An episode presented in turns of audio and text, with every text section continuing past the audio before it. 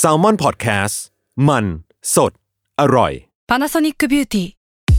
มากกว่าเครื่องเป่าผมด้วยนาโนอีเทคโนโลยีล่าสุดที่จะเปลี่ยนทุกประสบการณ์ที่คุณเคยมีนาโนอีมอยส์เจอร์พลัสเพิ่มความชุ่มชื้นให้เส้นผมหลังใช้งานมากขึ้นถึง 18 เท่า พร้อมชะลอการเฟดของสีผมสำหรับคนชอบทำสีผม ดูแลความชุ่มชื้นทั้งเส้นผม หนังศีรษะและผิวคุณ Panasonic NA0J มีเทคโนโลยีนาโนอีที่ care only you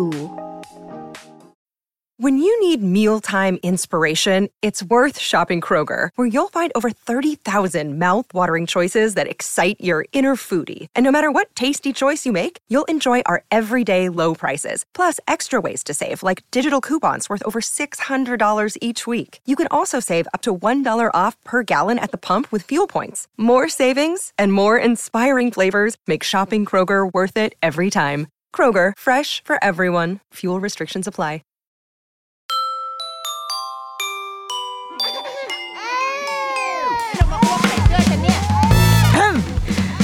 ดอะรุกี้มัม คุณแม่มือสมัครเลี้ยงกับนิดนก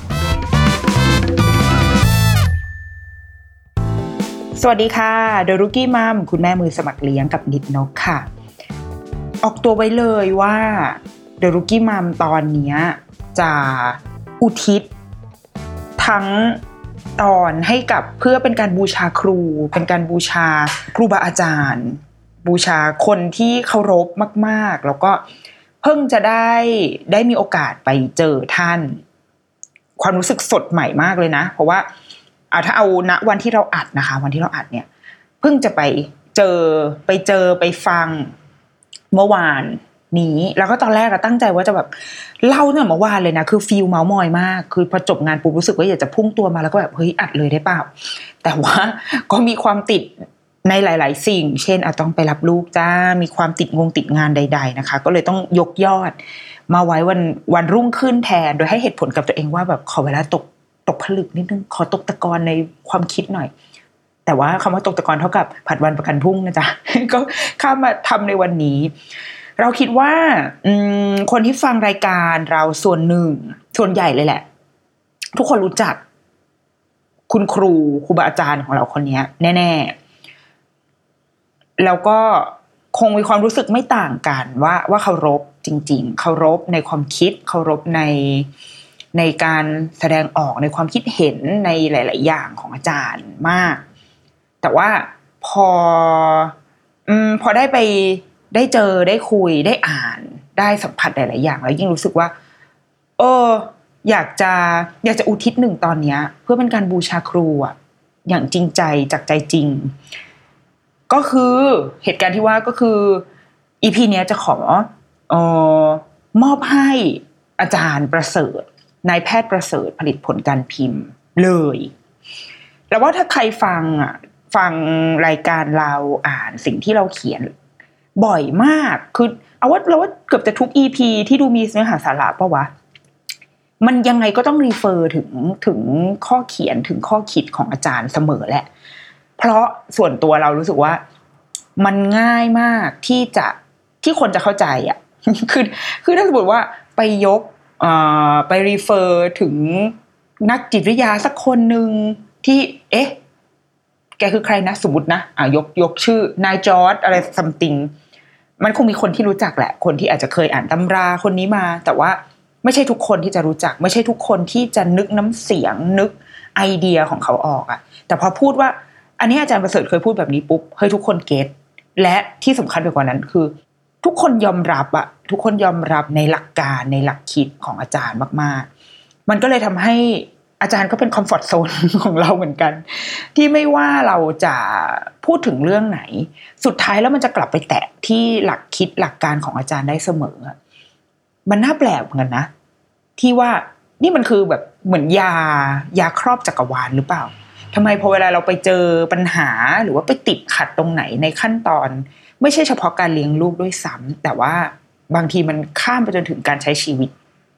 ในด้านอื่น ๆเลยด้วย เราจะมีหลักคิดของอาจารย์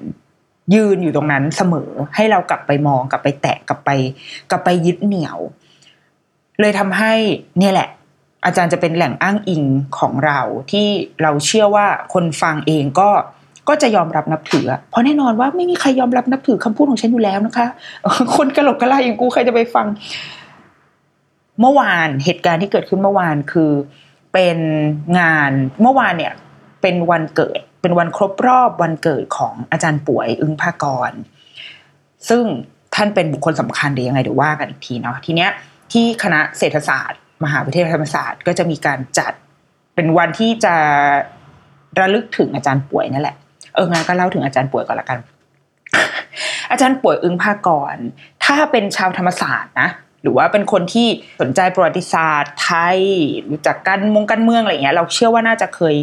ได้ยินชื่อต้องรู้จักอาจารย์อยู่แล้ว แต่ว่าขยายความเล็กน้อยเพื่อสำหรับคนที่อืมคุ้นๆน่ะแต่ว่าไม่แน่ใจว่าท่านทำอะไร เอาอย่างง่ายที่สุดคืออาจารย์ป่วยเป็น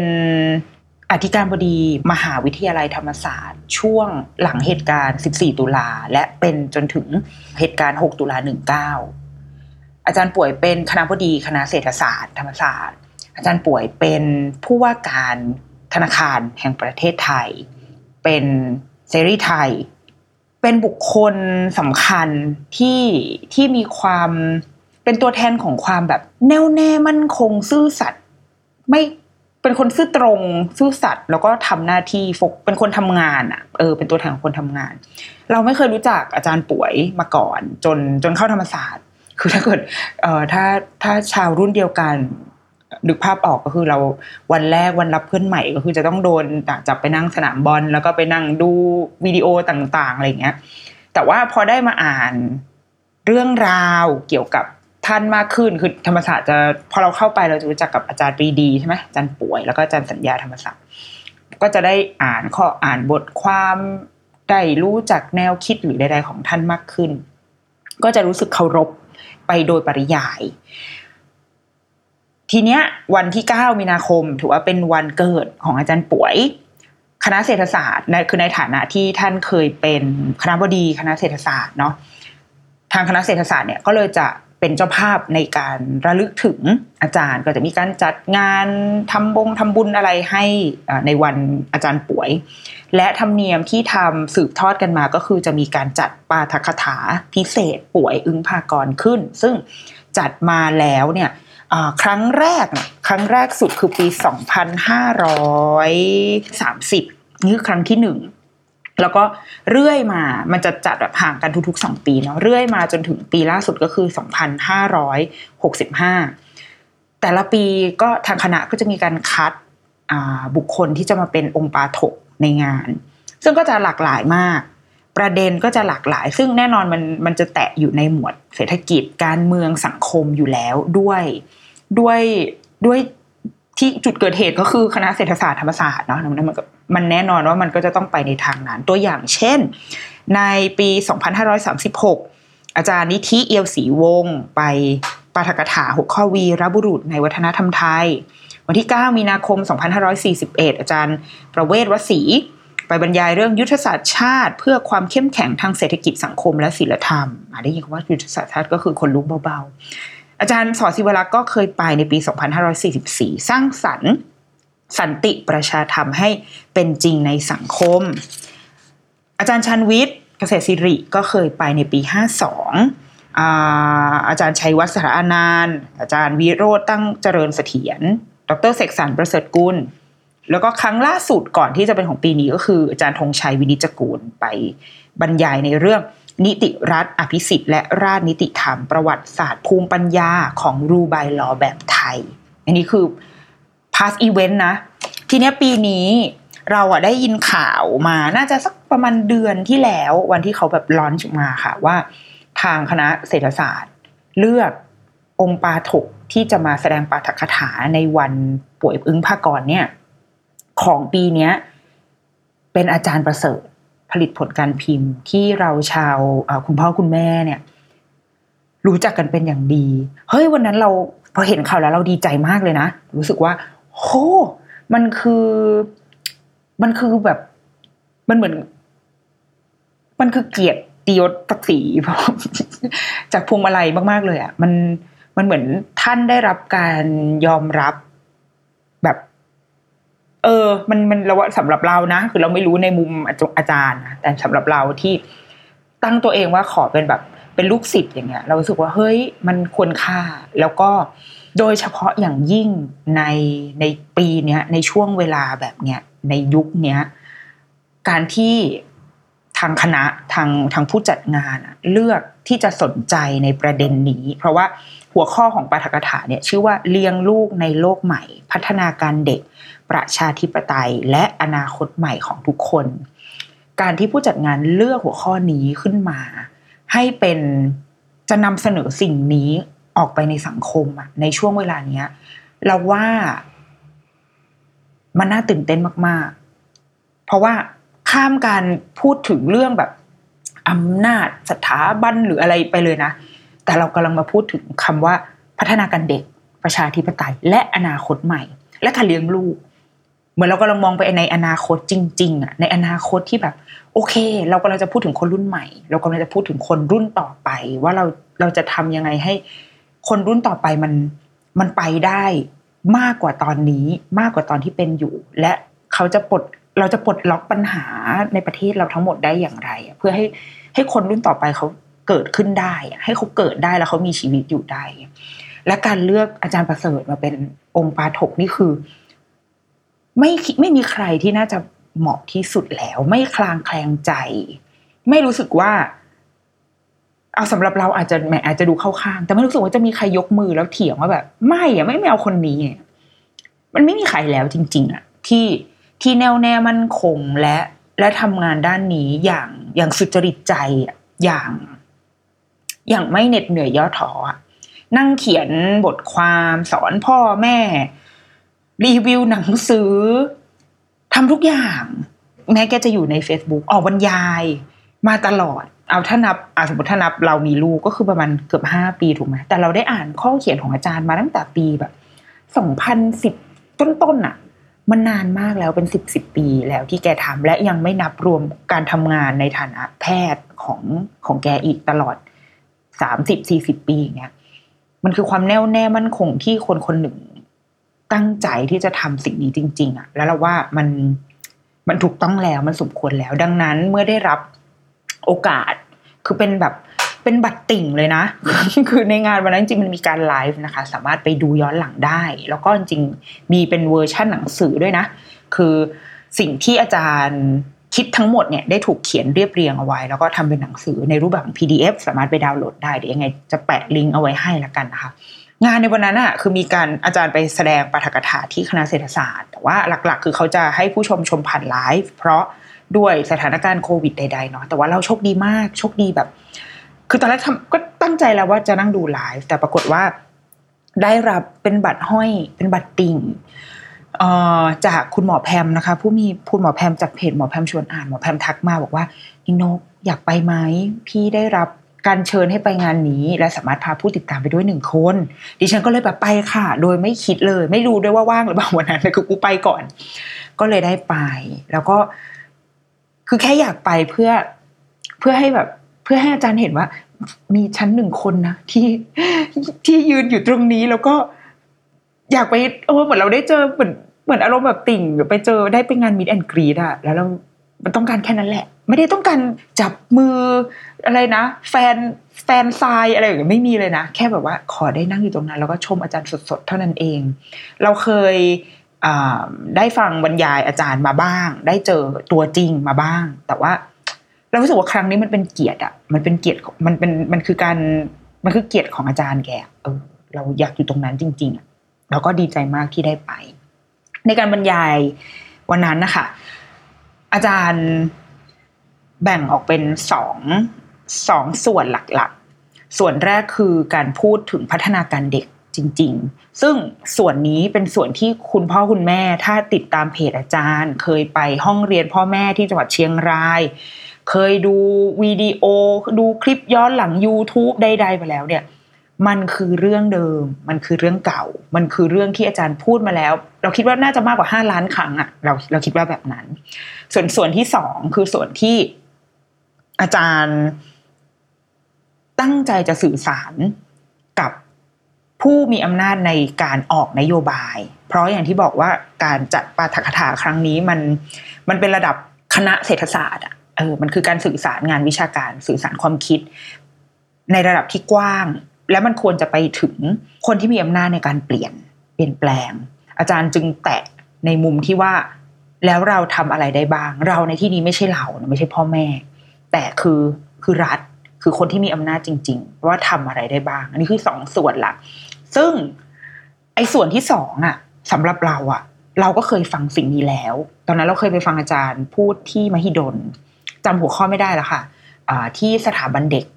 ที่มหิดลนี่แหละน่าจะประมาณสักสี่ปีที่แล้ว เคยไปฟังแล้วก็ก็คือเรื่องนี้เลยเว้ยคือสิ่งนี้เลย เพราะวันนั้นอาจารย์ก็ย้ำเสมอว่า วันนี้อาจารย์จะแตะเรื่องนโยบาย เพราะว่ากำลังพูดกับผู้บริหาร ไม่ได้กำลังพูดกับพ่อแม่ กำลังพูดกับอาจารย์ผู้บริหารอยู่ ดังนั้นมันต้องเป็นเรื่องที่ใหญ่กว่า เป็นเรื่องการกำหนดนโยบายการเปลี่ยนแปลง ไม่ใช่การมาบอกให้ ให้แม่ไปมีอยู่จริง ให้แม่ไปอ่านหนังสือไม่ใช่ แต่ว่ามันคือการพูดว่า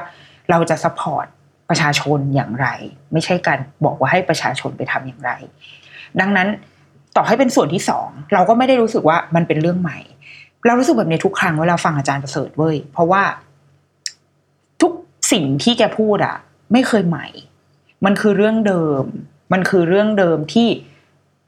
ถูกเอามาปรับว่าเรากำลังสื่อสารกับใครในวันนั้น แล้วจุดประสงค์วัตถุประสงค์ของการสื่อสารวันนั้น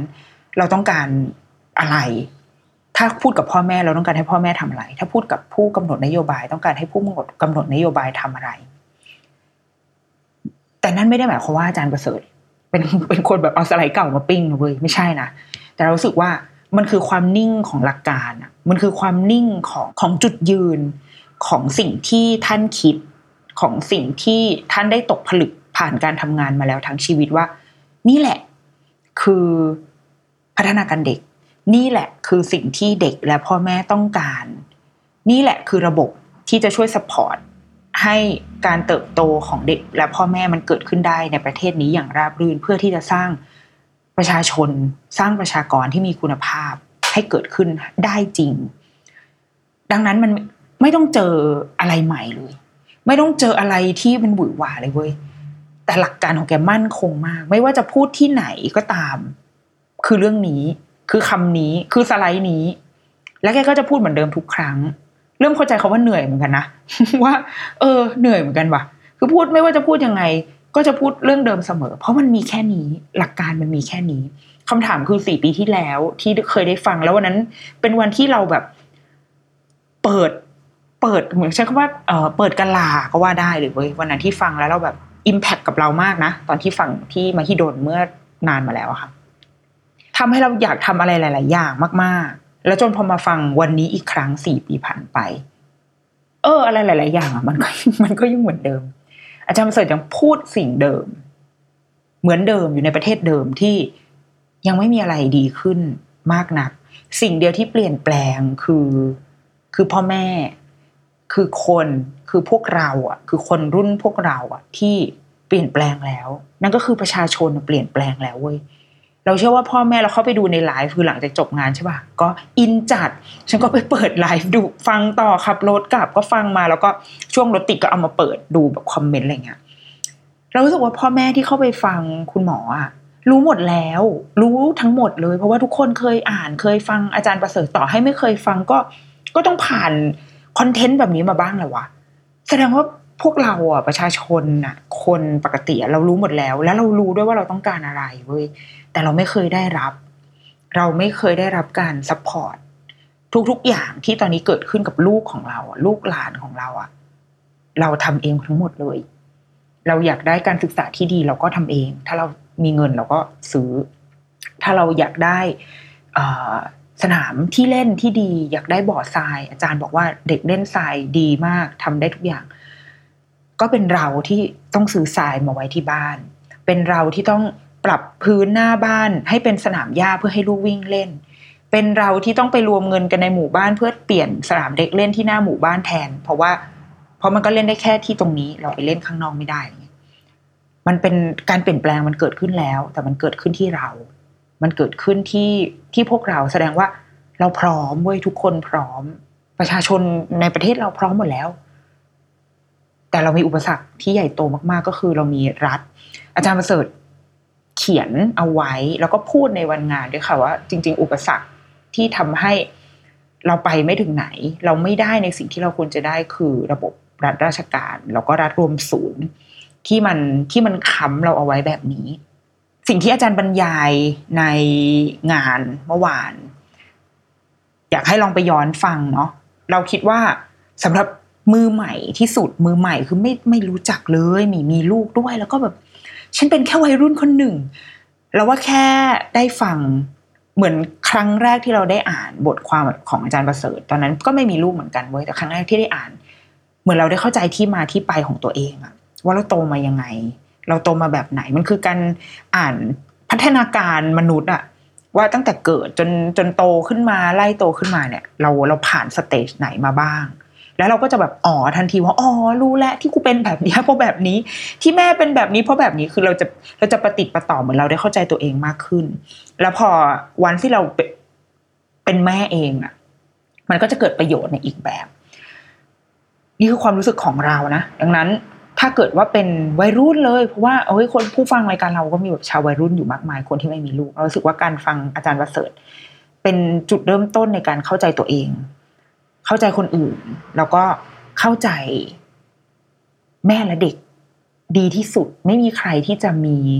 ความเมตตากรุณาต่อต่อเพื่อนมนุษย์ด้วยกันนะได้ได้มากเท่าอาจารย์อีกแล้ว แต่ว่าของที่แซบกว่านั้นน่ะแซบกว่าสิ่งที่อาจารย์บรรยาย เพราะว่าด้วยเวลาที่จำกัดด้วย แล้วก็เออเนื้อหาที่มันอัดแน่นจริง ๆ ที่บางทีการพูดมันอาจจะเรียบเรียงได้ไม่หมด เนื้อหาจริงๆ จะอยู่ในหนังสือที่อย่างที่บอกไว้นะคะ ว่ามันสามารถดาวน์โหลดมาอ่านได้ อยากให้ได้ไปอ่านหนังสือเล่มนั้น ในหนังสือเนี่ยจะแบ่งเป็นสองส่วน ส่วนแรกก็คือเป็นการเล่าประวัติชีวิตขององค์ปาถกก็คืออาจารย์ประเสริฐพาร์ทนี้ก็สนุกมาก เพราะว่าเราไม่เคยรู้ชีวิตแกมาก่อน ไม่เคยรู้ว่าอ๋อคือรู้เต็มที่ก็คือรู้ว่าอ่าเคยทำงานอะไรเรียนที่ไหนอะไรเงี้ยแต่ยังไม่เคยรู้ในในดีเทลว่า แกผ่านอะไรมาบ้าง ดีเทลในชีวิต แกคิดอะไรยังไง บทความในนี้สนุกมาก คือเหมือนอ่านเหมือนอ่านนิยายอะ เออ สนุก แล้วก็อาจารย์คือจริง ๆ ตรงเนี้ยไม่ได้อาจารย์ไม่ได้เป็นคนเขียนเองนะคะ เป็นการเขียนเรียบเขียนและเรียบเรียงโดย พี่บีทิพทิพพิมลเกียรติวาทีรัตนะ สัมภาษณ์อาจารย์แล้วก็เอามาเรียบเรียงเป็นเรื่องราวที่สนุกมากๆทำให้เราเห็นชีวิตแกตั้งแต่ตอนเด็ก อาจารย์ตอนเด็กๆก็คือก็เป็นลูกคนจีน มีพี่น้องสามคน เป็นลูกคนจีนที่ต้องช่วยพ่อแม่ทำงานบ้าน ฐานะครอบครัว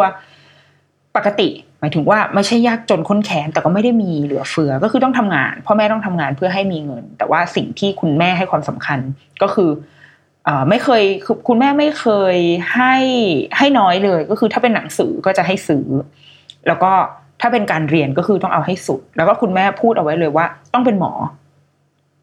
ตอนแรกนี่ก็เป็นสิ่งที่เพิ่งรู้นะว่าอาจารย์อะจริงๆอะไม่ไม่ได้อยากเป็นหมอ คือชอบประวัติศาสตร์ ชอบโบราณคดี และอยากไปเรียนทางนั้น แต่คุณแม่บอกว่าไม่ได้ ต้องเป็นหมอ อาจารย์ก็เป็นแกบอกว่าแกไม่ใช่เด็กดื้อแกก็เลยแบบอ๋อได้เป็นหมอก็ได้ เพราะว่าอะเบื้องต้นคือเป็นคนฉลาด แต่ก็ไม่ใช่คนชอบเรียน ไม่ใช่คนอ่อไม่ใช่เด็กเรียนอะ ตอนประถมก็คือหาเจอได้ตามสนามเด็กเล่นอะไรเงี้ย แต่ว่าเอาตัวรอดมาได้ทุกครั้ง เพราะว่าเพราะรู้ว่าจะเอาตัวรอดยังไง ท่องหนังสือเก่งก็เลยผ่านออกมาได้ แต่ถามว่า รู้เรื่องไหมเอาก็รู้เรื่องแหละ แกก็เป็นคนฉลาด แต่แกบอกว่ามีอันนึงที่แกบอกว่า เวลาแกอยู่ในห้องเรียนอะรู้สึกว่าไม่เรียนไม่รู้เรื่อง เพราะอาจจะไม่ทันเพื่อนหรือยังไงก็ไม่รู้ แต่จุดแข็งของอาจารย์ก็คือ อ่านหนังสือเก่ง อ่านหนังสือได้แล้วก็ท่องได้ อ่านหนังสือแล้วมันซึมซับ แกก็เลยไม่เข้าเรียน แล้วก็ออกมามาอ่านหนังสือข้างนอกแทน แล้วก็ใช้ชีวิตไปกับการแบบไปดูหนัง ไปอาจารย์ชอบดูหนังมาก ถ้าเกิดว่าใครเคยอ่านหนังสือ แกจะมีหนังสืออเกี่ยวกับการ์ตูน แกชอบดูหนัง ชอบดูการ์ตูน แกรีวิวหนังดูรีวิวซีรีส์อะไรอย่างเงี้ย คืออาจารย์ดูหนังเยอะมาก ก็ตอนเรียนนั่นแหละ ไม่ได้เข้าเรียนแล้วเอาเวลาไปดูหนังแทนชีวิตที่ดี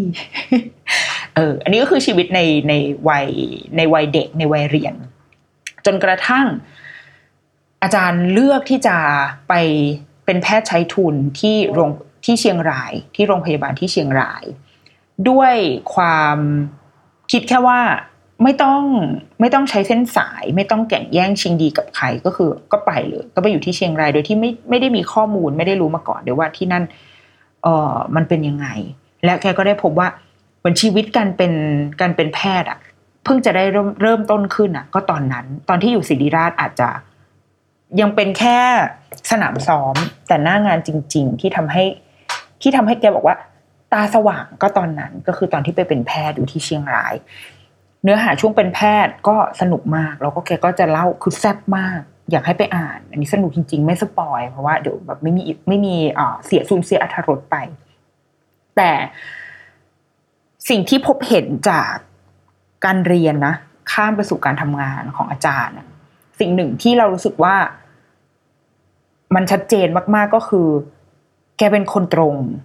ตรงในที่นี้ไม่ใช่แบบ คือตรงตรงก็คือแสดงความคิดเห็นของตัวเองออกมาได้อย่างตรงๆ และสองก็คือแกเป็นคนตั้งตรงจริง ๆ ถ้าไม่ยอมรับกับอะไรที่ระบบอะไรที่มันแปลกๆบิดบิดๆเบี้ยวๆก็คือไม่เอา ไม่ทำ มีคนเสนอว่าให้ใช้รถประจำตำแหน่งรถประจำโรงพยาบาลไหมไม่ไม่ทำเพราะว่าเป็นหมอมีเงิน ก็ซื้อรถแล้วก็ผ่อนรถตัวเอง แกบอกว่าการเป็นหมออยู่ในเมืองเล็กๆบ้านนอกแบบเนี้ย ก็เป็นอภิสิทธิ์ชนที่สุดแล้ว แกไม่เคยได้รับใบสั่งใด ๆ จากการขับรถฝ่าไฟแดงผิดจราจรใด ๆ เลย เพราะว่าแค่เปิดกระจกรถมาตำรวจเห็นว่ามีกระเป๋าแพทย์วางอยู่ด้านหน้าข้างคนขับก็คือ ก็ปล่อยแล้ว เต็มที่ก็แค่ตักเตือนแล้วก็ปล่อยไป การเป็นหมอ การเป็นข้าราชการ เป็นอภิสิทธิ์ชนในตัวอยู่แล้ว ชาวบ้านพร้อมที่จะยอมให้ตำรวจพร้อมที่จะหยวนให้อยู่แล้ว ดังนั้นอะไรที่เราทำได้เราก็ต้องทำแกบอกว่าคนไข้มาหาเนี่ย เยอะมากวันหนึ่งสักตรวจคนไข้ร้อยกว่าคน เกินร้อยด้วย วันที่เยอะมากๆคือโอ้โหจะอาจจะมีสองร้อยซึ่งคนไข้ที่มาหา คือด้วยงานของอาจารย์แกเป็นนายแพทย์แผนกจิตเวชใช่ไหมคะมันก็ต้องมีการ consult เนาะต้องมีการพูดคุยใดๆกัน แกก็มาเจอจุดคือช่วงในการทำงานช่วงแรกๆก็รู้สึกว่าเฮ้ยต้องทำงานให้เต็มที่อะพูดคุยกับคนไข้ แต่กลายเป็นว่าคนไข้ที่มาคือมันเยอะมากเพราะนี่คือโรงพยาบาลประจำจังหวัด คนไข้ที่มาเป็นร้อยร้อยคนต่อหนึ่งวันเนี่ย มันเยอะจนทำให้เราไม่สามารถนั่งคุยกับคนหนึ่งแบบครึ่งชั่วโมงได้อะเพราะว่าเราอาจจะทำกับคนนี้ได้ แล้วคนที่เหลือเขาต้องทำยังไง คุณหมอบอกว่า คนไข้มาจากอำเภอที่ไกลมากๆ ในจังหวัดเชียงราย และจังหวัดข้างเคียง บางคนลงมาจากดอย แกเคยขึ้นไปบนดอยไปเป็นนายไปอะไปเป็นแพทย์เคลื่อนที่ และในระหว่างที่แกเดินทางแกก็รู้สึกว่า เอ๊ะ ในขณะที่เราขับรถขึ้นไปกันเนี่ย แต่ว่าเวลาคนไข้เขาลงมาเขาลงมายังไง จากดอยลงมาพื้นข้างล่างมายังไง รถเมย์วิ่งกี่ชั่วโมง ใช้เวลาเท่าไหร่ ต้องรอนานไหม แล้วจากถนนข้างล่างปุ๊บเข้ามาสู่ในตัวเมือง เข้ามาถึงโรงพยาบาลทำยังไงแล้วขากลับจะเป็นยังไงถึงบ้านกี่โมงพอแกเจอแบบนี้ปุ๊บแกเลยรู้สึกว่า ต้องเคารพและรักษาเวลาให้กับคนไข้ทุก ๆ คนจริง ๆ ดังนั้นคุณหมอก็เลยจะตรวจคนมีเวลาในการตรวจคนไข้อะหนึ่งนาทีหนึ่งนาทีต่อหนึ่งคน แกบอกว่าจะมองว่าแกแบบเหมือนเหมือนเน้นปริมาณอะ ก็ได้ยอมรับ แต่แต่แกก็ต้องเคารพในเวลาเคารพในคนไข้ที่กำลังรอแกอยู่ด้วย ที่อยู่ในอำเภอห่างไกลออกไปในจังหวัดเชียงรายที่เขาไม่สามารถจะมานอนนอนรอเพื่อจะข้ามไปอีกวันได้ เพราะมันไม่มีโรงแรม หรือต่อให้มีเขาก็ไม่ได้ afford ที่จะไปนอนโรงแรมตรงนั้นเขายังไงต้องปูพื้นนอนรอที่หน้าโรงพยาบาลแบบนั้นเหรอ คุณหมอจะต้องทำยังไงก็ได้ เพื่อที่จะรับเคสทั้งหมดในวันนี้แล้วส่งคนไข้กลับบ้านได้อย่างปลอดภัย นี่คือภารกิจที่คุณหมอทำดังนั้น ในหนึ่งวันแกต้องรับวันละเป็นร้อยเคส มัน suffer เหมือนกันนะเว้ยคุยกับคนคือหมอบอกว่าสุดท้ายแล้วอะคนไข้อะ ต้องการเจอหมอ ต้องการเห็นหน้าได้คุยกันสักหนึ่งถึงสองนาทีก็อุ่นใจ แล้วก็สั่งยา สั่งยาให้แล้วก็กลับบ้าน เพราะว่าการรักษาจิตเวชต้องใช้ยา แกก็ใช้วิธีการแบบนี้ ซึ่งแกบอกว่าเบิร์นเอาจนชินแล้ว แต่ก็ใช้วิธีการว่าก็ต้องก็ต้องฟื้นฟูตัวเอง ตอนกลางวันกินข้าว ภรรยาอาจารย์เป็นพยาบาล ก็จะห่อข้าวมาให้กินกินข้าวเสร็จก็ขับรถไปว่ายน้ำประมาณสี่สิบนาที แล้วก็โชคดีว่า เมืองเชียงรายมันเล็ก แล้วก็รถไม่ติดก็ขับรถกลับมาทำงานต่อ ไปว่ายน้ำเพื่อให้ร่างกายมันได้ refresh ตัวเองหน่อย ได้แบบได้ออกมาจากความเครียดที่ต้องรับเคส คือต้องต้องรับเคสจิตเวชวันละร้อยอะคือเออนึกภาพไม่ออกกันนะว่าเราจะเราจะเหนื่อยยากขนาดไหนอะแต่นี่คือสิ่งที่แกทำมาตลอดการรับราชการเป็นหมอ แต่ไม่ว่ายังไงก็ตาม สิ่งที่คุณหมอจะต้องทำทุกวันก็คือ หนึ่งทุ่มสองทุ่มที่บ้านแกต้องถึงบ้านเพื่อที่จะเล่นกับลูกอ่านหนังสือ แล้วก็แล้วก็นอนไปด้วยกัน นี่คือวินัยที่แกทำแล้วมันคือความ ความตั้งใจความเต็มที่ในหน้าที่การงาน คุณหมอบอกว่า อย่างเช่นโครงการสามสิบาทรักษาทุกโรคเราเราไม่เราไม่สามารถแบบพูดถึงโครงการนี้ได้อย่างชัดเจนมากนะ เพราะว่าเราไม่ได้มีข้อมูลลึกซึ้งขนาดนั้นแต่เป็นว่า คุณหมอเป็นคนที่เห็นด้วย เป็นคนที่ชอบในหลักการของสามสิบาทรักษาทุกโรคมาก แกเขียนในหนังสือว่ามันมีเสียงบ่นมากมายแหละ จากระบบว่าแบบเฮ้ยมันทำให้แพทย์เหนื่อยอย่างง้นอย่างนี้ แต่คุณหมอบอกว่า เราเป็นแพทย์หน้าที่ของเราก็คือการรักษา การรักษาผู้ป่วย แล้วเราก็กินเงินเดือนจาก จากภาษีประชาชนด้วย เราเรียนมาจากภาษีประชาชนด้วย ดังนั้นนี่คืองานที่เราต้องทำสิ่งที่เราต้องเรียกร้อง ไม่ใช่การไปตัดสิทธิที่ประชาชนควรจะได้ แต่คือการเรียกร้องจากระบบว่าระบบออกแบบยังไงให้แพทย์ไม่เหนื่อยเกินไป และประชาชนยังได้รับสิทธิประโยชน์ได้รับสวัสดิการที่ประชาชนควรได้รับ นี่คือสิ่งที่คุณหมอพูดแล้วเราสึกว่าเฮ้ยนึกออกไหมคือมันมีคนที่ที่เห็นที่ตรงแบบเนี้ย แล้วก็ซื่อสัตย์กับกับงานของตัวเอง แล้วก็ยอมรับตรงๆว่า เราเป็นอภิสิทธิชนเราก็คืออภิสิทธิชน แล้วเราก็เราต้องรู้สิ่งนั้น แต่คุณหมอรู้สึกว่า คุณหมอก็ต้องก็ต้องให้มันคืนกลับมาด้วยเหมือนกัน และอย่างการที่แกมาทำเรื่องเรื่องพ่อแม่เรื่องการเลี้ยงลูก เพราะว่าเพราะเราคิดว่าแกไม่ไหวแล้วกับกับกับบอร์ดอะคือจริงๆ คุณหมอเป็นจิตแพทย์ผู้ใหญ่นะคะ แก แกพูดและเขียนเอาไว้หลายครั้งมากไม่ใช่จิตแพทย์เด็ก แล้วก็ไม่รับเคสเด็ก เพราะว่าไม่ใช่ผู้เชี่ยวชาญ แกเป็นจิตแพทย์ของผู้ใหญ่ แต่ว่าพอไปเจอนานวันเข้า เวลาไปมองเห็นที่แผนกจิตเวชเด็กเนี่ยที่โรงพยาบาลพบว่ามีเด็กเข้ามาเยอะขึ้นเรื่อยๆ ทุกๆ ปี และอายุน้อยลงเรื่อยๆ ทุกๆ ปี แกรู้สึกว่ามันต้องมีอะไรที่มันผิดเพี้ยนไปบ้าง ก่อนหน้านี้คือมีปัญหาแค่ว่า ขโมยของเพื่อน ฉี่รถที่นอน สมาธิสั้นก็ก็แก๊กแต่หลังๆมันเริ่มเป็นเรื่องที่ยากขึ้น น่ากังวลมากขึ้น แล้วก็อย่างที่บอกอายุน้อยขึ้น มันกำลังเกิดอะไร เด็กๆกำลังโตขึ้นมาแบบไหน นั่นจึงเป็นเหตุผลว่า คุณหมอจึงมาลงมือทำกับการคุยกับพ่อแม่เอง ไม่ต้องรอผ่านใครทั้งนั้นแล้วกูคุยเอง กูพูดเองเลย ก็ผ่านใช้ใช้สื่อใช้ Facebook ของแก ทำหนังส่งหนังสือออกหนังสือเยอะแยะมากมาย อีกอันหนึ่งที่สัมผัสได้แล้วแกก็บอกคือ แกเป็นคนที่ไม่เชื่อใน ไม่อยากไปฝากความหวังเอาไว้กับกับระบบอีกแล้ว อะไรที่เหมือนอย่างตอนที่แกเลือกจะมาเป็นคุณหมอที่ห่างไกลอะค่ะ มาอยู่ที่จังหวัดเล็ก ๆ เนี่ย เพราะแกรู้ว่าอยู่ที่ส่วนกลางอะมันทำอะไรไม่ได้มากไปกว่านี้ แล้วสุดท้ายก็จะต้องโดนกลืนไปกับระบบ ดังนั้น ออกมาในที่ที่สามารถทำอะไรได้ น่าจะดีกว่า ออกมาในที่ที่เหมือนเป็นแซนบ็อกซ์อะว่า เออ เราสามารถขยับขยื่นเคลื่อนที่กับประเด็นเหล่านี้ได้ แล้วแกก็ทำงานกับองค์การส่วนท้องถิ่นทำงานกับผู้ว่าอะไรไป ในจังหวัดเชียงราย โดยที่ไม่ต้องไปสนใจแหละว่า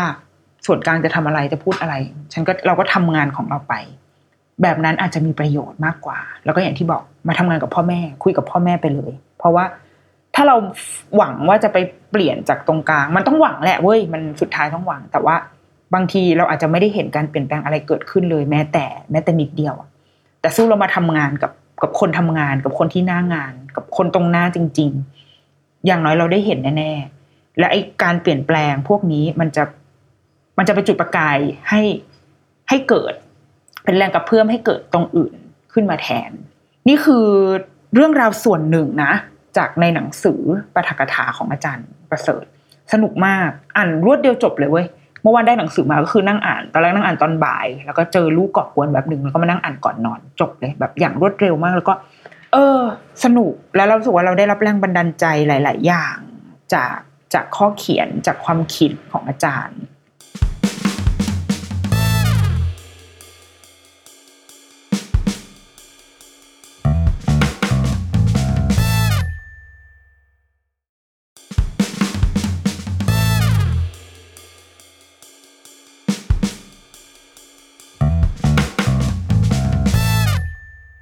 าพกลับไปที่อาจารย์ป่วยอึ้งภากรค่ะ อาจารย์ป่วยมีงานชิ้นหนึ่งเป็นบทความที่ดังมาก ๆ ต่อให้ไม่เคยอ่านยังต้องเคยได้ยินชื่อกันบ้างแหละ บทความนี้มีชื่อว่าคุณภาพชีวิตปฏิทินแห่งความหวังจากคันมันดาถึงเชิงตะกอนเป็นงานเขียนในปีในปี 2516 เดือนตุลาคม ถูกนำเสนอในที่ประชุมคณะกรรมการที่ปรึกษาการพัฒนาเอเชียตะวันออกไกล แล้วก็สุดท้ายก็ได้รับการแปลมาเป็นภาษาไทยเนาะบทความอันเนี้ยของอาจารย์ป่วยอะ่ะมันเคยถูกเอามาแชร์กันหนักๆ มันโดนตัดมาท่อนหนึ่ง ช่วงที่มีฝุ่นเยอะๆ หลายปีมาแล้วสองกี่ปีอะสองสามปีมาแล้ว มันมีช่วงหนึ่งที่แชร์กันเยอะมาก ที่เขียนว่า เมื่อจะตายก็ขออย่าให้ตายอย่างโง่ๆอย่างบ้าๆคือตายในสงครามที่คนอื่นก่อให้เกิดขึ้น ตายในสงครามกลางเมือง ตายเพราะอุบัติเหตุรถยนต์ ตายเพราะน้ำหรืออากาศเป็นพิษ หรือตายเพราะการเมืองเป็นพิษ นี่คือท่อนหนึ่งของของบทความที่ว่าบทความจากคันมันดาถึงเชิงตะกอนแต่จริง ๆ แล้วเนื้อเนื้อความทั้งหมดอะค่ะก็คือตามชื่อบทความเลย ก็คือ มันไล่มาตั้งแต่ว่าตั้งแต่อยู่ในคันมารดา ชีวิตคนคนหนึ่ง ตั้งแต่อยู่ในคันของแม่จนถึงวันที่ตายจากไป คนเราต้องการอะไรบ้าง อะไรบ้างที่ทำให้เรามีชีวิตอยู่ได้ทั้งในแง่ฟิสิกอลคือมีร่างกายที่แข็งแรงพอสมควร ไม่ได้บอกว่าไม่จำไม่จำเป็นต้องมีโรคเลยนะเราเป็นโรคได้เพราะมันคือเงื่อนไขของชีวิตเนาะแต่ว่าเมื่อเราเป็นโรคแล้ว เราได้รับการรักษาตามสมควรหรือไม่ เรา ประกอบสัมมาอาชีพอะไรได้บ้าง และเพื่อประกอบอาชีพนั้นเราต้องได้รับการเทรนมาอย่างไรบ้าง ถ้าเรามีลูกเราควรมีอย่างไร เมื่อเราแก่ตัวไปแล้วเรากำลังจะตายไป เราควรจะจัดการกับการตายของเราอย่างไร และการตายของเราจะมีประโยชน์กับผู้อื่นอย่างไร นี่คือชีวิตเป็นช่วงชีวิตหนึ่งของคนคนหนึ่งที่บทความเนี้ย เขียนเอาไว้ เอาแบบ เอาแบบสรุปสรุปนะ เอาแบบเช่น บอกว่า เมื่อคนเราอยู่ในคันของแม่ เราก็ควรได้รับประทานอาหาร ที่คุณคุณแม่ก็ควรได้รับประทานอาหารที่มีประโยชน์ ได้รับการเอาใจใส่และบริการอันดีในเรื่องสวัสดิการของแม่ เราไม่ควรจะต้องมีพี่น้องเยอะเกินไป แม่ไม่ต้องมีลูกทีนะพ่อกับแม่จะแต่งงานกันถูกกฎหมาย หรือตามธรรมเนียมประเพณีหรือไม่ไม่สำคัญ แต่พ่อแม่ต้องอยู่ร่วมกันอย่างสงบสุข เพื่อสร้างความอบอุ่นให้กับตัวผมและพี่น้องในบทความจะเขียนแบบนั้น ในระหว่างสองถึงสามขวบแรกของผม ซึ่งร่างกายและสมองผมกำลังเติบโตในระยะที่สำคัญ ผมต้องการให้แม่ผมกับตัวผมได้รับประทานอาหารที่เป็นคุณประโยชน์ บทความนี้เขียนปี 2516 เนาะแต่กำลังพูดในเรื่องที่ตอนนี้เราทุกคนรู้หมดเลยว่าสามขวบปีแรกคือ ช่วงเวลาสำคัญที่สุดในชีวิตคนนะมันไม่เคยล้าสมัยเลยนะ บทความนี้ ผมต้องการไปโรงเรียน พี่สาวหรือน้องสาวผมก็ต้องการไปโรงเรียน จะได้มีความรู้หากินได้ และจะได้รู้คุณธรรมแห่งชีวิต ถ้าผมสติปัญญาเรียนชั้นสูงสูงขึ้นไป ก็ให้ผมมีโอกาสเรียนได้ ไม่ว่าพ่อแม่ผมจะรวยหรือจน จะอยู่ในเมือง หรือชนบทแร้นแค้นเมื่อออกจากโรงเรียนแล้ว ผมต้องการงานอาชีพที่มีความหมายทำให้ได้รับความพอใจว่าตนได้ทำงานเป็นประโยชน์แก่สังคม บ้านเมืองที่ผมอาศัยอยู่จะต้องมีขื่อมีแปร ไม่มีการข่มขู่กดขี่หรือประทุษร้ายกัน อันนี้แค่ส่วนหนึ่งนะคะ จริง ๆ ยังมียังมีแบบยาวกว่านี้อีก แต่อันนี้คือตัดมาแค่ท่อนท่อนส่วนด้านบนเท่านั้น อาจารย์ประเสริฐพูดถึงบทความนี้ขึ้นมา เมื่อไปเทียบกับบันไดเจ็ดขั้น ถ้าเกิดใครตามอาจารย์ประเสริฐ จะรู้ว่าแกจะมีบันไดเจ็ดขั้นของแกเนี่ยที่เป็นตัวสรุป ทั้งหมดในชีวิตคนเราว่าเราจะค่อยๆ เติบโตไปอย่างไร แกบอกว่าคนเราพัฒนาการเกิดขึ้นอย่างเป็นลำดับขั้น หมายความว่าอะไร หมายความว่าต้องเกิดชั้นที่หนึ่งก่อน ถึงจะมีชั้นที่สองและมันมีคำว่าช่วงเวลาวิกฤตก็คือไอ้ชั้นเนี้ยมันจะเกิดขึ้นได้ในช่วงเวลานี้ สมมติหนึ่งถึงสามขวบจะต้องเกิดการสร้างตัวตนเกิดขึ้น ถ้ามันเลยสามขวบไปแล้ว มันไม่ใช่เวลาที่คนเราจะสร้างตัวตนแล้ว เราไปสร้างในเวลานั้น อาจจะไม่เกิดประโยชน์อะไรในตอนนั้นแล้ว นี่คือการทำงานของแบบเวลาวิกฤต ดังนั้น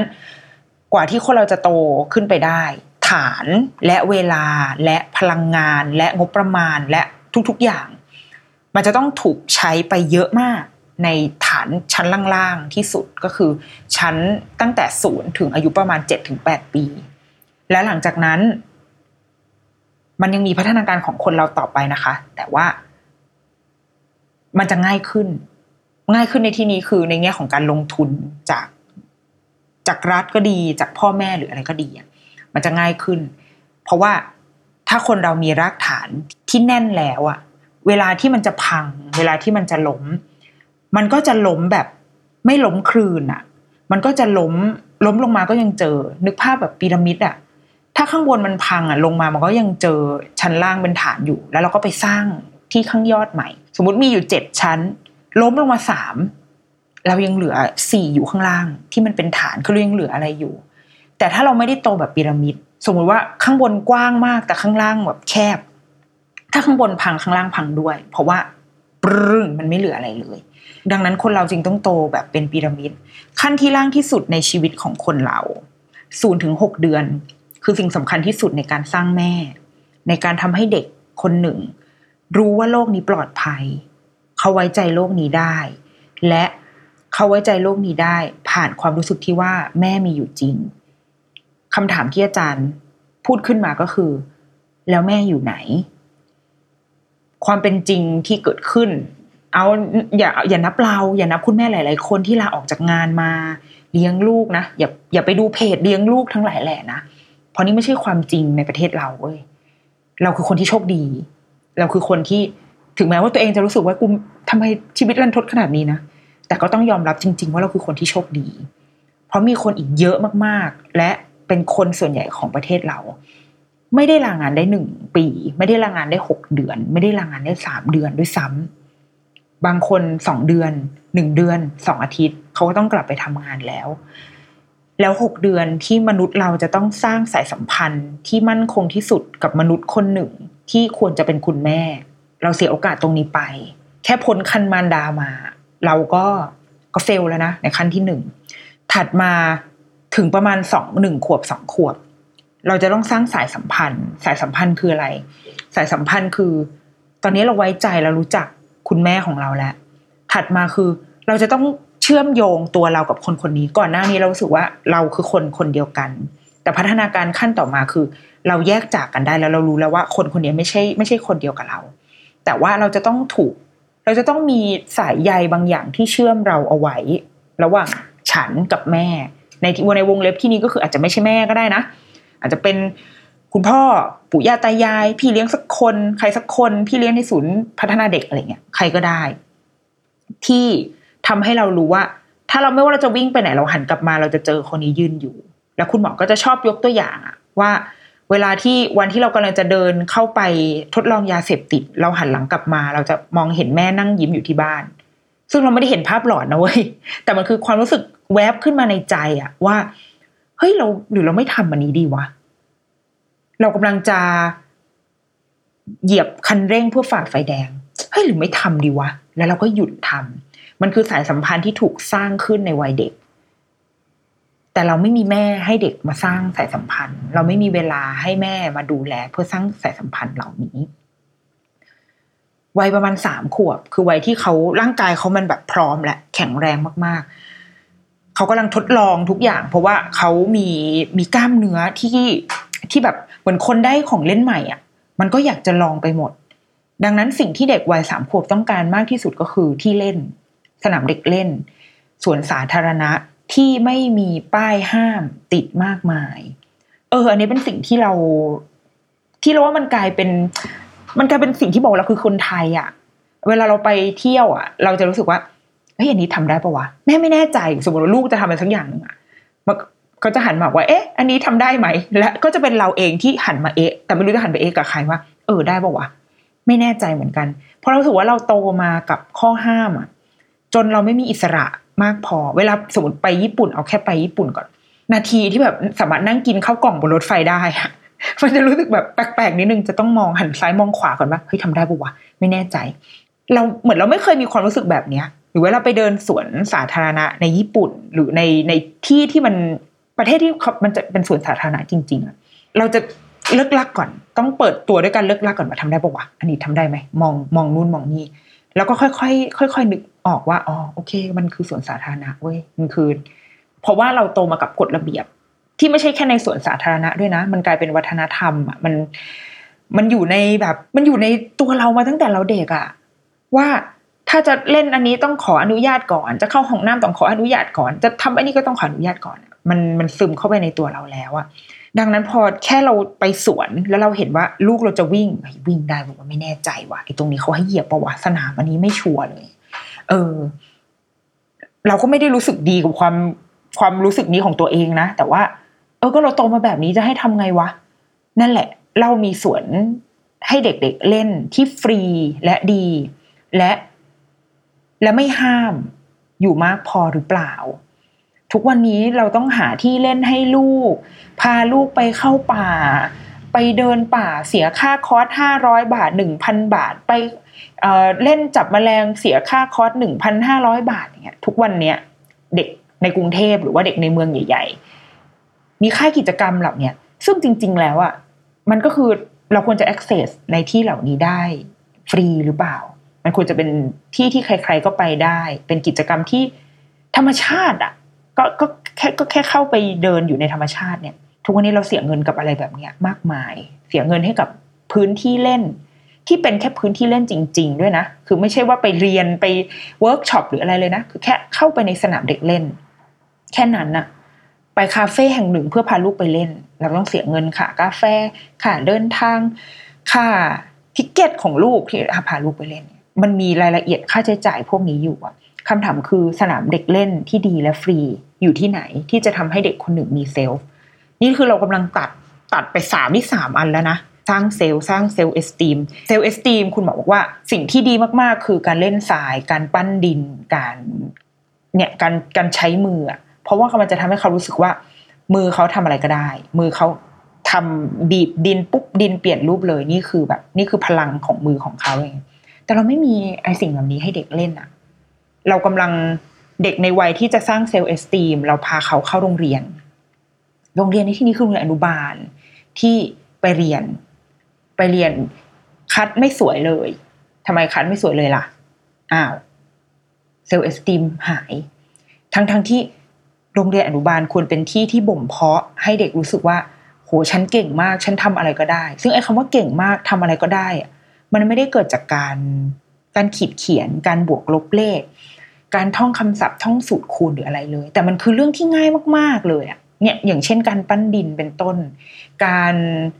การรู้สึกว่าเขาเขาได้ช่วยเพื่อนเพื่อนหกล้มแล้วเขาดึงเพื่อนขึ้นมาได้เงี้ยมันคือแบบน้ำจิตน้ำใจที่มีให้ต่อกันอย่างเงี้ยอะไรพวกเนี้ยคือช่วงเวลาวิกฤตที่ควรจะสร้างให้เกิดขึ้นในเด็ก แต่ว่าเราเอาเอาช่วงเวลาที่ควรจะสร้าง self-esteem ไปอยู่กับ ไปอยู่ในโรงเรียนที่ต้องเรียนหนังสือ คุณหมอก็เลยถามว่า แล้วโรงเรียนที่ที่เปิดโอกาสให้เด็กได้ได้สร้าง self-esteem ได้เล่นอย่างมากพออยู่ที่ไหน ไล่ไปเรื่อยๆเลยนะ ทั้งหมดบนบันไดทั้งหมดกี่ขั้นกี่ขั้นของแก เดี๋ยวมันจะยืดยาวเกินไปนะ แต่ว่า ในทั้งหมดทั้งมวลแล้วอะในทุกลำดับขั้นพัฒนาการในทุกความต้องการที่เราอยากได้ เราไม่ได้ทำอะไรเหล่านั้นเลย รัฐไม่ได้เตรียมอะไรเหล่านั้น เอาไว้ให้เราเลย ทุกวันนี้ที่มีได้เพราะเราทำเอง เพราะเราหาเอง เพราะเราใช้จ่ายกับมันเอง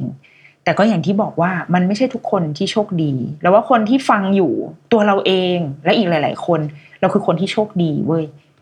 เราคือคนที่โชคดีว่าพอมีเงินอยู่บ้าง และมีคนที่โชคดีกว่าเราเพราะเขามีเงินเยอะกว่าเรา เรามีเด็กที่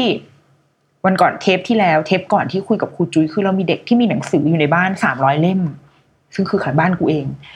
กับเด็กที่เกิดมาไม่มีหนังสือสักเล่มอยู่ในบ้าน ทั้งทั้งที่เรารู้อยู่แล้วว่า หนังสือคือสิ่งที่สำคัญมาก ไม่ได้สำคัญในแง่ว่าทำให้คนคนหนึ่งอ่านออกเขียนได้นะแต่มันคือสำคัญ ในแง่ที่ให้แม่ได้ใช้เวลาอ่าน ใช้เวลากับลูก ผ่านหนังสือ ผ่านตัวกลางคือหนังสือ แต่เราไม่มีหนังสือให้เด็ก ไม่มีสวัสดิการห้องสมุด ไม่มี แต่ก่อนเราเคยมีบุ๊กสตาร์ทที่มอบให้เด็กๆ ตอนวันคลอดใช่ไหมมีกระเป๋าที่เหมือนเหมือนฟินแลนด์เลยที่มอบให้เด็ก เดี๋ยวนี้เราไม่มีโครงการแบบนั้นแล้วเงี้ยเราไม่ได้รับการแบบ support อะอย่างอย่างจริงจังเลย ที่เราพอจะมีชีวิตที่ดีได้อยู่บ้างในทุกวันนี้คือเกิดจากตัวเราทำเอง แต่จริง ๆ แล้วอะมันเป็นหน้าที่พื้นฐานของรัฐรัฐหนึ่ง ที่จะต้องทำให้กับคนของเขา และถ้าเราอยากจะให้มันเลิศมันดีหรือว่า ให้มันตรงใจเรา โอเคแล้วมันต้องอาจจะต้องใช้เงินบ้างอะสำหรับเรา เราคิดว่า เออ มันคงไม่มีที่มันมันมีแหละโอเค มันมีที่ที่ที่เขาให้ทุกอย่างได้ แต่สุดท้ายมันก็จะมีทางเลือกที่คนอะขอไปอย่างอย่างสมมติโรงเรียนที่ฟินแลนด์ ทุกที่มีมาตรฐานเดียวกันหมด แต่เขาก็มีโรงเรียนเอกชนเขาก็มีโรงเรียนทางเลือกของเขาที่แบบพ่อแม่อาจจะเชื่อในอ่า แนวทางมอนเตสซอรี่เชื่อในวอลดอฟเขาก็ไปเข้าโรงเรียนที่เป็นโรงเรียนทางเลือกแต่ถามว่า ถ้าไม่ได้เข้มข้นขนาดนั้น เขาก็สามารถเดินเข้าไปในโรงเรียนที่อยู่ใกล้บ้านได้ ดีและฟรี แต่ว่าเราอะไม่มีไงเราก็เลยต้องดิ้นรน พอย้อนกลับมาแบบอ่านบทความของอาจารย์ป่วยจากคันบันดาถึงเชิงตะกอนเลยยิ่งเลยยิ่งทำให้แบบยิ่งมาอ่านตอนเนี้ยอ่านในตอนที่ในช่วงชีวิตที่มีลูกแล้ว เริ่ม เริ่มนึกถึงอะไรหลาย ๆ อย่างมากขึ้น เราก็พบว่าจากตอนเด็ก ๆ ที่ได้อ่านอ่านอ่านสิ่งนี้ครั้งแรกก็น่าจะตอนอยู่มหาวิทยาลัยนี่แหละ แล้วผ่านมาจนถึงตอนเนี้ย ก็ยังไม่เห็นว่ามีอะไรที่มันเปลี่ยนแปลง หรือทำให้เราสบายวางใจได้เลย แล้วพอมาอ่านหนังสือมาฟังบทความของอาจารย์ มีท่อนหนึ่งอาจารย์ก็เขียนไว้ว่า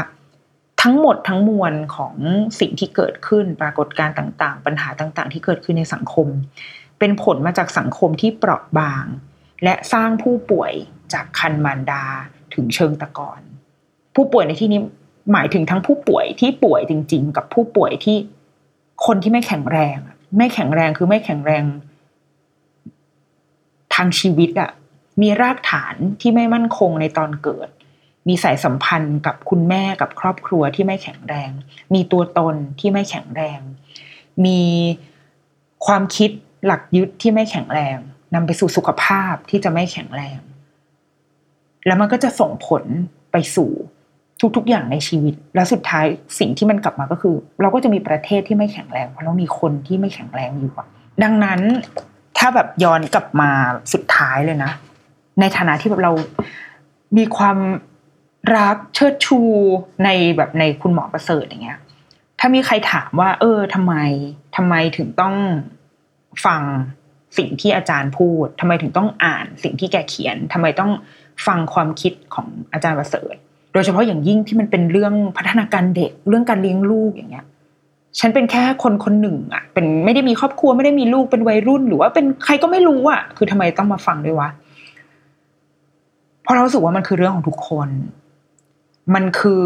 เราคือคนในหมู่บ้านเดียวกัน เราคือ it takes a village to raise a child เนาะเป็นมันเป็นสิ่งที่เราแบบ เออเราพูดเราดีเฟอร์ถึงอันเนี้ยหลายครั้งมากเลยนะเพราะมันเราใช้สิ่งนี้เป็น เออเป็นสุภาษิตประจำใจประมาณหนึ่งเหมือนกันอะว่าเราไม่เชื่อว่าเราทำคนเดียวแล้ว แล้วลูกเราจะดีได้ แต่ว่ามันจะดีได้เมื่อทุกคนแบบช่วยกันจริง ๆอะดังนั้นถ้า คุณเป็นคนคนหนึ่ง ที่บังเอิญผ่านมาฟังอีพีนี้ แล้วก็โนไอเดียกับอาจารย์ประเสริฐมาตลอดเนี่ยแล้วทำไมถึงจะต้องฟังอาจารย์ประเสริฐ เพราะว่านี่แหละ เพราะว่าการเลี้ยงเด็ก การเติบโตของคนคนหนึ่งคือเรื่องของเราทุกคน คือ คือสิ่งที่กำหนดคุณภาพประเทศ ทั้งในวันนี้และในวันต่อไป เราอาจจะโตมาในแบบหนึ่งนะ เราอาจจะโตมาแล้วเราก็รู้สึกว่าเออเราก็มีชีวิตที่พอใช้ได้นี่ แต่ว่าโลกที่เราโตมา เนื้อสมองที่เราได้มา มันมันอาจจะไปด้วยกันได้ แต่โลกที่กำลังจะเกิดขึ้นในวันข้างหน้า เราคิดว่าไม่ใช่เนื้อสมองเราจะจะเอาตัวรอดได้ในวันนั้นแน่ๆ เอาแค่ทุกวันนี้กูได้ยินคำว่าแบบคริปโตอะไรเงี้ยเรายังแบบ อืมของ ขอไม่ยุ่งได้ไหมขอแบบเอาใส่ไหแล้วก็ขุดดินเริ่มเข้าใจแล้วอะไม่สามารถตามทุกอย่างบนโลกนี้ได้แล้ว มันสมองเรารับอะไรเหล่านี้ไม่ได้แล้วอะเออ แต่ว่าในอนาคตมันจะมีอะไรมากกว่านี้อีก เอาแค่ตอนนี้โลกกำลังอยู่ในภาวะสงครามเนี่ยน้ำมันขึ้นวันที่อัดนี่คือห้าสิบาทไปแล้วอะมันมีภาวะอะไรเหล่านี้อยู่ในโลกอะแล้วว่าลูกเราโตมาแบบเราไม่ได้แล้ว แม้เราจะคิดว่า โตแบบเรานี่แหละคอมฟอร์ทโซนแต่มันคือความคิดของเรานะ เหมือนก็ก็อาจจะลองแทงดูก็ได้ อาจจะถูกหวยก็ได้ แต่เราคิดว่าไม่ถูกมากกว่าทำไมต้องฟังหมอประเสริฐ เพราะเราคิดว่าจากการติดตามอ่านงานเขียน ฟังการบรรยาย ก็คือเป็นติ่งอะอย่างสั้นคือจากการเป็นติ่ง เราคิดว่าคุณหมอเป็นคนน่าเคารพ เป็นคนที่มีหลักการที่ ซื่อตรง ซื่อสัตย์ซื่อตรง ตรง แล้วก็เรียบง่ายมาก ๆ และแกก็เป็นคนแบบนั้น แกเป็นคนที่ทำตัวให้เล็ก แต่ว่าการกระทำยิ่งใหญ่ เราไม่ค่อยแบบ ไม่ค่อยไอดอลใคร